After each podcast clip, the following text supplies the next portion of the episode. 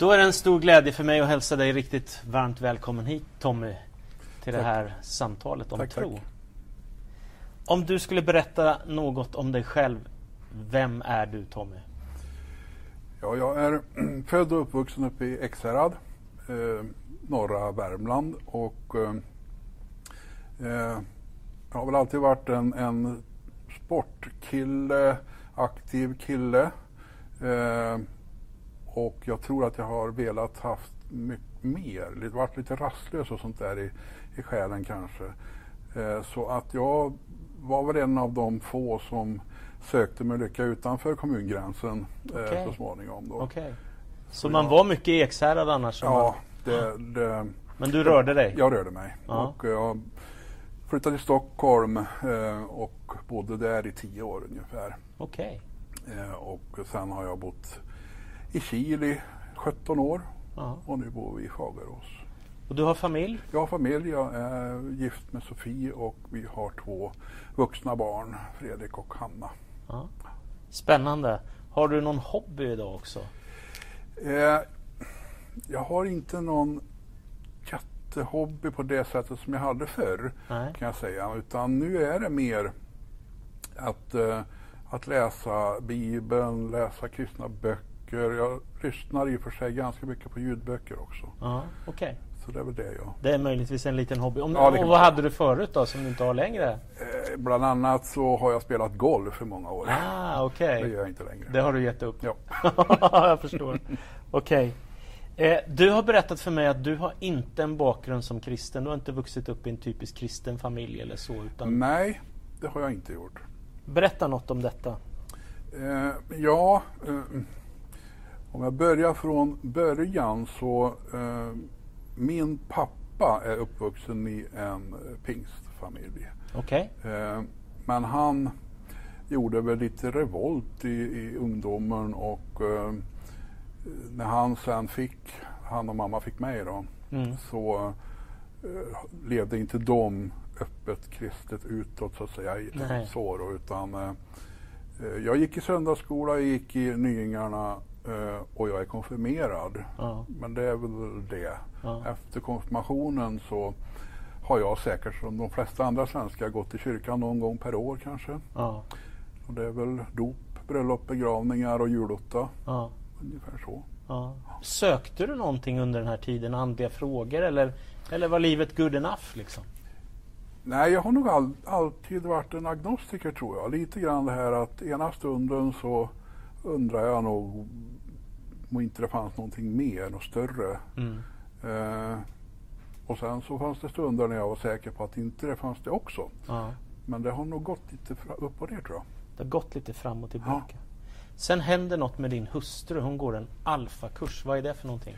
Alfakurs kan man ju nästan säga att det är en vuxenversion av konfirmation kanske man kan säga. Man, man går eh, 15 gånger tror jag det är på föreläsningar och sen har man en diskussion utifrån de här föreläsningarna.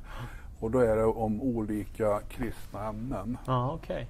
Så det är en slags grundkurs i kristen Kan man tro? säga. En grundkurs i kristen Ja. tro. Ja. Hon gick det och vad hände? Hon gick det och eh, hon kände att någon, någonting inne i henne började att växa.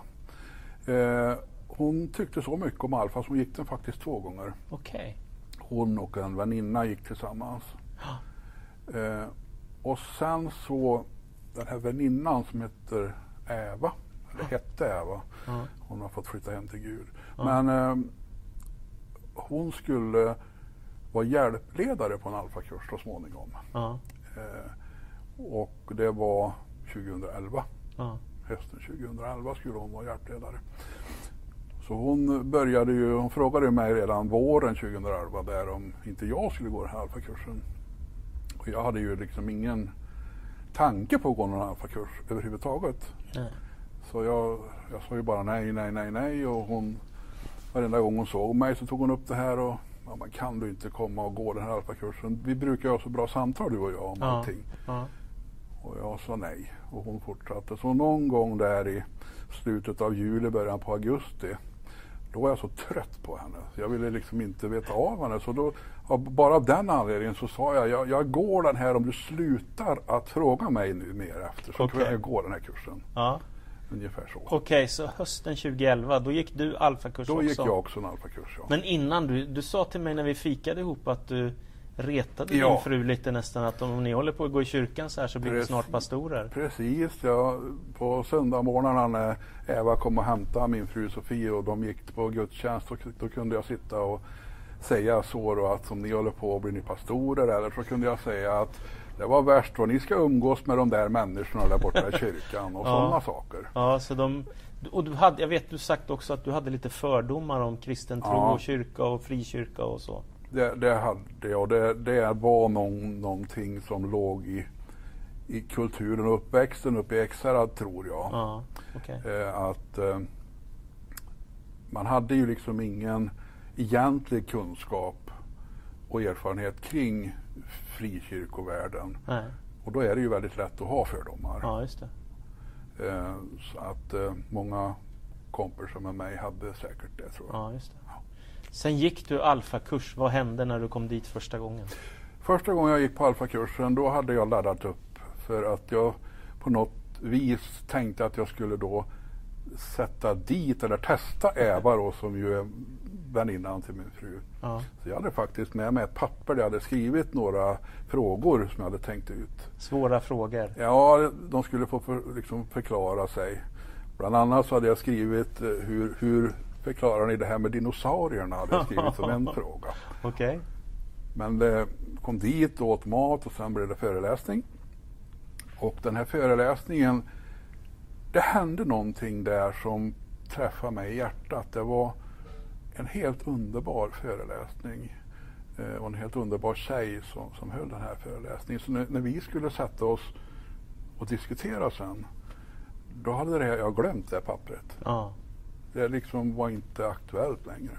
nej. Utan vi föll in i diskussion kring föreläsningen och sen flöt det väl iväg Ja. liksom mot, mot något annat också. Ja, Men det handlade om, om kristen tro och kristna värderingar, det, det första samtalet där. just det. Just det. Och det på något sätt väckte nog mitt... Då blev det inte det här att, att jag inte skulle gå på Alfa utan då blev det självklart att jag skulle gå på Alfa så att säga. Just det. Just det. efter det då. Så du fortsatte och du hade ett Jesusmöte har du sagt till mig. Ja. Berätta. Eh, I mitten på oktober 2011 så satt jag hemma eh, i min lägenhet. Jag satt och läste en bok som heter Kan man vara kristen av C.S. Lewis. Och i ett stycke jag läste så stod det om det här eh, som man har eh, i bröstet, i själen, det här med att man vet vad som är rätt och fel. Ja, Det är ingen som behöver säga till dig att det är fel att mörda en människa utan det, det känner du ju Ja. liksom att det är. Eh, och den här, det här stycket läste jag en gång och så var det precis som att vad, jag fick en känsla av vad var det jag läste, vad stod det egentligen? Så jag läste om det och då när jag kom till slutet på stycket då, då fick jag en känsla som är jättesvår att beskriva men det närmaste jag kommit är att jag fick precis känslan som du har hög feber, nästan så här darrig feber. ja, Den känslan plus att det var nästan som en, en, en värmebomb som exploderade i bröstet på mig och gick ut liksom i armar och ben och upp i huvudet och så. Och sen så, så kände jag en närvaro alldeles intill mig. Och jag visste direkt vem det var. ja, Det, det var Jesus som stod där. Det var så solklart att det var han. ja. Eh, och efter det här Jesusmötet, då, ja, jag, fick, jag, jag blev ju jätteförälskad direkt Mm, i det här. ja. Jag, Vad, händer, vad händer med dig då i en sån stund? Liksom? Hur, på, hur förändrar det ditt liv? Ja, det förändrade allt skulle jag vilja säga i stort sett. Eh, mina värderingar omkullkastades. Eh, de sakerna som har varit viktiga förut blev helt oviktiga. Eh, och jag såg ju på tro på ett helt annat sätt efter det här. Ja, Eh, Ett exempel som jag kan ta. Jag, jag såg den här filmen eh, som Mel Gibson har gjort. Om Jesus och om korsfästelsen. och korsfästningen, korsfästelsen som Ja. är så hemsk. Ja. Passion of Christ. Ja. Och jag hade sett den förut och det hade varit en film som Ja. vilken som helst. Men efter det här Jesusmötet så av någon anledning så, så satte jag mig och tittade på den här filmen igen. Mm. Och jag kunde inte se klart den. Jag blev så upprörd och så ledsen så jag, jag fick gå ut och gå. Ja. Och det här var mitt i vintern, det var 15 grader kallt. Men jag Ja. var ute och gick i två timmar. Ja. För jag blev liksom så upprörd och ledsen. Hur man kunde göra så mot, mot min Jesus. Ja. Eh, och sen blev det ju så också att Alfa blev centrumpunkten i mitt liv och i min vecka. Så du som var en skeptiker och kritisk och tveksam Helt plötsligt så är alfa det viktigaste du har. Precis. Redan på fredag så längtar jag till nästa torsdag kväll när jag fick gå på Alfa igen. ja, det är väldigt häftigt när sånt här händer. En människas liv förändras och som ditt liv förändrades. Vad spännande, vad spännande. Sen vet jag att du började gå på någon form av fördjupningsundervisning också eller något sånt. Ja. Missionskyrkan som det hette på den tiden, numera Ekumeniakyrkan. Det, de ordnade någonting här i Värmland som du gick på. Ja, de hade eh, någon, någon utbildning som hade kört i 10-tal, 15-tal år ungefär. Som heter lekmannautbildning. Ja. Där eh, man kunde använda sig och vara med och då hade man ett, ett antal träffar per år. Jag tror det var ungefär 10 kanske. Ja. Eh, där det då kom eh, ja, mer eller mindre kända föreläsare inom Missionskyrkan. Ja. En del jobbar som föreläsare på Teologiska högskolan i Stockholm. Mm. Andra var bibelföreläsare eller Mm. bibelstudier, eh, duktiga på det och så. Mm. Men, eh, och jag, då, då, det blev på en sån nivå också så att jag, jag kände liksom att det här vill jag ha mer av. Ja. Ehm, Så det också blev någonting som matade min tro. Ja.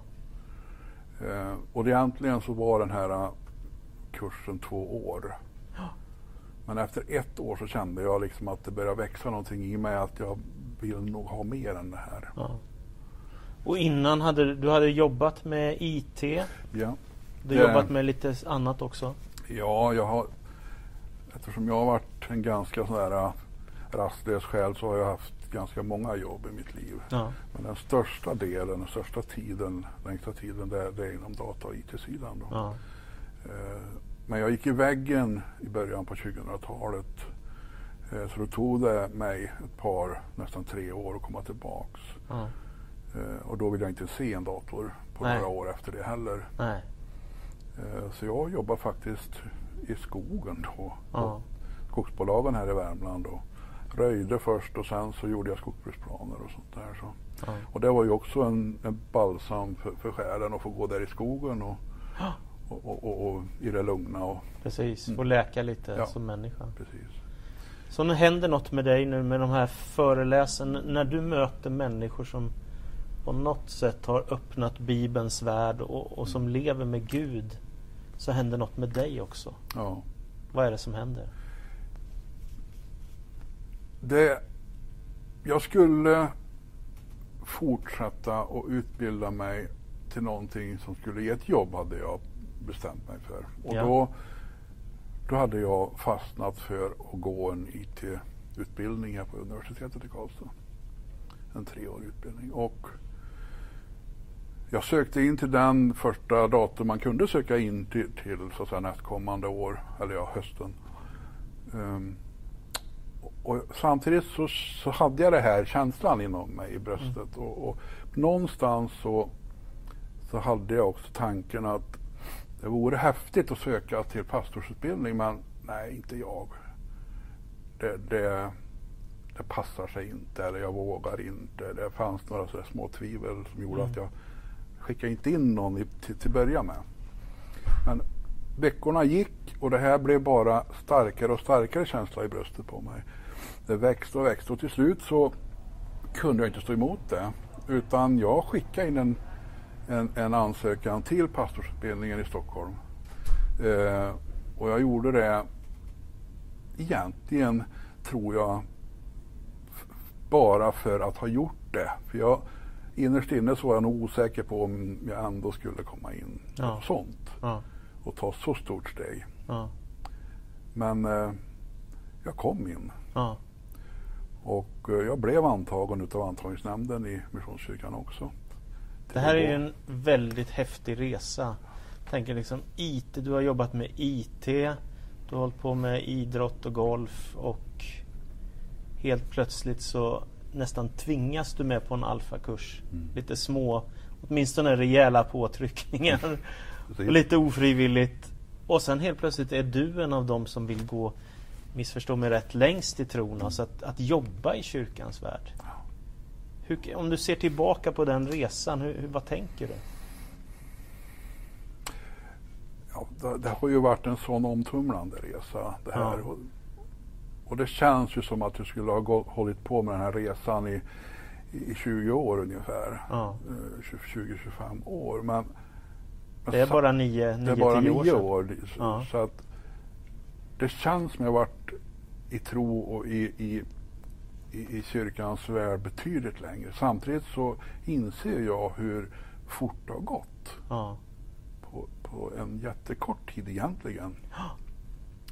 Eh, så att det, Du, nu har du hunnit läsa teologi och du har blivit pastor också. precis. Var någonstans? Jag jobbar som pastor i Grums och Värmskog. Ja, I Ekumeniakyrkan, tidigare Missionskyrkan. Ja, När jag tänker på dig och din berättelse då tänker jag bland annat på förlorade sonen. Inte så att du är mer förlorad än någon annan men jag tänker på orden som Jesus säger i eh, Lukas 15. Där står det vers 20. Han gav sig av hem till sin far. Och redan på långt håll fick fadern syn på honom och han fylldes av medlidande och sprang emot honom och omfamnade och kysste honom. Och sonen sa Far, jag har syndat mot himlen och mot dig. Jag är inte längre värd att kallas din son. Men fadern sa till sin tjänare Skynda er att ta fram min finaste dräkt och klä honom i den och sätt en ring på hans hand och skor på hans fötter och hämta gödkalven så ska vi slakta den och hålla fest. Jag tänkte på den bibelberättelsen när jag tänkte på dig. Mm. Hur tänker du om den? Kan du känna igen något av det här? Liksom? oh ja, det, det kan jag. Ja, på vilket sätt? Jo, men det här att jag inser ju på något sätt hur vilsen jag har varit i mitt liv. Ja. Att det här sökandet, att, att, det, att det var inte konstigt att jag hade ett sökande för nu har jag nått målet Ja. i det hela. Ehm, och jag blir alldeles varm i bröstet när du läser de, här bibeltexten. Ehm, det, det passar väldigt bra in på mig att jag fått komma hem till far och, och Ja. blivit älskad och välkomnad där. Ja. Ehm, precis så, så känner jag mig faktiskt. Så Och för det- tio år sedan var du en sökare och idag så är du pastor i, en eku, eller i två ekumeniaförsamlingar i, i Värmland. Och du, nu ska du vara en herde som man säger i församlingen, en pastor. Hur är den rollen? Ja, det, kan, det kan faktiskt då och då kännas lite skrämmande tycker jag. ja. Ehm, just det här att, att veta att, att man dels eh, är i tjänst åt vår fader. Ja. Det känns skrämmande många gånger tänker jag. Ja. Men också att jag ju faktiskt är så att säga, avlönad av ett antal människor som vill ha mig som herde. Ja. Det också kan vara väldigt skrämmande ibland. Tänka på det. Ja. Eh, och jag skulle aldrig, tror jag, klara av det om inte jag hade Jesus vid min sida. Nej. Om inte jag hade möjlighet att be och prata med honom om det här. Nej. Få kraft, få input eh, och hjälp. Då tror jag inte att jag skulle överhuvudtaget klara det Nej. här. För jag, jag har jag också känt det. Sen när, när jag slutade på, på Teologiska högskolan så hade vi ju under vårterminen eh, ett samtal med kyrkoledarna i kyrkan om tjänst och så då, första Mm. tjänst. Och, Ja. eh, och just då så fanns det ingen tjänst ledig här i Värmland. Och jag kände att jag i det läget så funkar inte att, att vi flyttar vår familj heller. Nej. Vi var tvungna så att säga för barnens skull att vara kvar. Mm. Eh, så att när jag, när, när hösten kom eh, så hade jag inte jag någon tjänst. Men hela tiden under sommaren och hösten och jag hade aldrig någon känsla av att det inte skulle ordna sig. Nej. Utan hela tiden så, så kände jag att Jesus är med mig. Han ordnar det här. Han, Mm. det, det kommer att ordna sig. Mm. Och första oktober då för två år sedan, drygt två och ett halvt, då fick jag ett samtal från Grums. Eh, och då var de ute och sökte pastor. Ja. Så att jag, jag åkte till styrelsen och träffade dem där. Och, eh, ja, det sa klick direkt tror jag, Mm. från båda sidor. ja. Så nu har du varit pastor ett antal år. Ja, Det är fantastiskt. ja det känns helt fantastiskt faktiskt. En sån här otippad eh, berättelse som du har. Liksom. Man tänker IT-killen som Ja. blev pastor. Det är häftigt. Ja. Det är verkligen häftigt. Det, det är det faktiskt. Ja, men det är två saker till jag tänker på. Det ena är vad betyder tron för dig idag nu när du har, när du kan se tillbaka på liksom, snart ett årtionde här. Vad betyder det? Vad gör det för skillnad? Ja. Jag tänker att först, först och främst så tänker jag att varför fick inte jag möjligheten till att leva i tro i det här livet tidigare? Ja. Så att jag så att säga har fått levt ett längre liv i tro Ja. här, här liksom på, på den här sidan av livet. Samtidigt som jag vet att jag har erfarenheter med mig in i kyrkan som jag tror är väldigt värdefulla och viktiga. Att ha levt ett liv utanför kyrkan tror jag underlättar när man har kontakt med människor som Ja. inte befinner sig i kyrkan. ja. Jag- vet, jag själv varit där så att säga. På något Precis. sätt. Eh, Så att det, det är lite splittrat men framförallt så har det ju helt förvandlat mitt liv. Ja. Eh, Jag hade en kris eh, när jag fyllde 40. Eh, Då hade jag varit uppe i Ekshärad, vi hade firat min, min födelsedag där Det var uppe. innan du blev kristen Det också. var också innan jag blev Mm. kristen. Ja. Och så var vi på väg hem hela familjen och, och halvvägs hem till, till Kil så, så fick jag någon känsla där i bilen att det var nästan som om någon hällde en iskall hink med vatten på mig. Det var alldeles så. Och så insåg jag där i det ögonblicket liksom att, och det är jättekonstigt, men jag insåg att jag, jag kommer inte att finnas för mina barn alltid. Nej. Utan jag kommer att försvinna från deras liv. Och det gjorde mig livrädd. Mm. Eh, och sen levde jag lite grann i skräck för döden efter det. Mm. Men, eh, men i och med det här Jesus-mötet som jag hade Mm. så har det försvunnit. Helt och hållet. Fantastiskt. Det enda som jag känner nu det är att visst, det vore jättetråkigt om jag skulle få flytta hem innan, innan jag, mina barn växte upp och få barn kanske själv så jag Ja. blir morfar och farfar eller Ja, sånt. ja. Det vore jättetråkigt. Men jag känner mig inte ett dugg rädd. Nej. Utan jag vet att det väntar något fantastiskt på mig. Mm. Eh, så det är en, en sida utav det. Mm. Och sen så märktes det så tydligt. Min mamma gick bort här för ett eh, par år sedan också.